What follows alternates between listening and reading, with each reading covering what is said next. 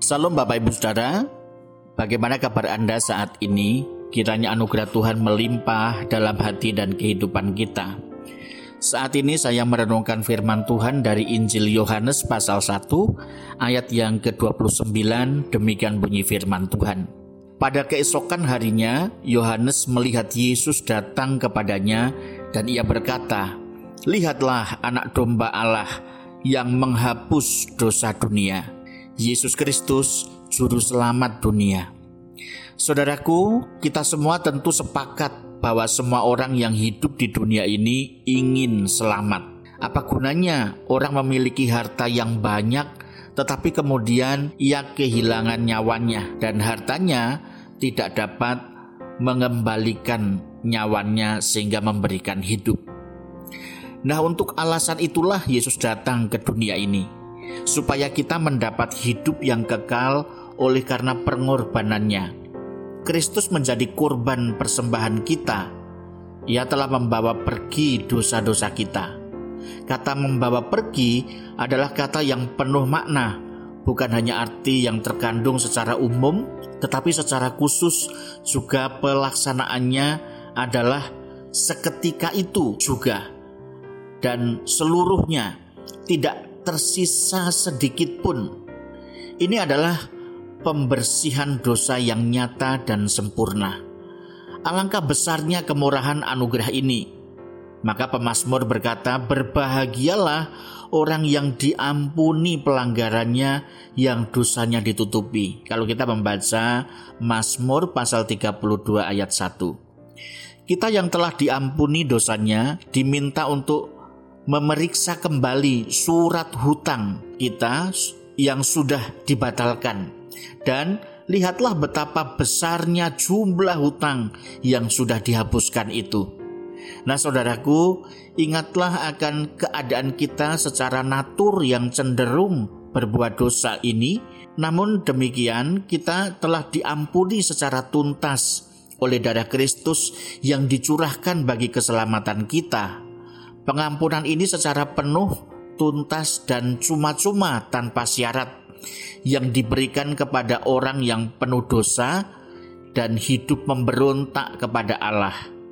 Cukup dengan percaya kita memperoleh keselamatan itu. Sebenarnya, untuk beberapa saat lamanya kita hidup tertindih oleh dosa yang menekan berat namun sekarang dosa dan pelanggaran itu sudah berada sejauh timur dari barat. Kalau kita membaca Mazmur 103 ayat 11 dan 12. Jika demikian, betapa efektifnya pengorbanan Kristus yang tak terkatakan itu bagi kita, menyucikan kita dari segala cemar dosa di masa lalu, di masa depan, bahkan di masa sekarang ini yang sedang kita jalani. Maka pengorbanan Kristus itu mendatangkan perjalanan hidup kita di dunia yang sedang kita jalani ini sepenuh-penuhnya tuntas dan semuanya ini sudah dilakukannya dengan sempurna tanpa pengecualian. Tindakan Allah atas kita, atas hidup kita sehingga ia tidak menyayangkan anak tunggalnya sendiri dikorbankan bagi keselamatan kita. Nah, betapa besarnya dan agung dan mulianya tindakan kasih Allah itu terhadap kita orang-orang berdosa ini. Saudaraku, jika pengorbanan Allah yang memberikan Yesus Kristus anaknya dan kesetiaan Yesus Kristus kepada misi Bapaknya sudah terlaksana untuk keselamatan kita, maka hal itu menjadi sangat tidak pantas jika kita mengabaikan dan menganggap sepi pengorbanan itu.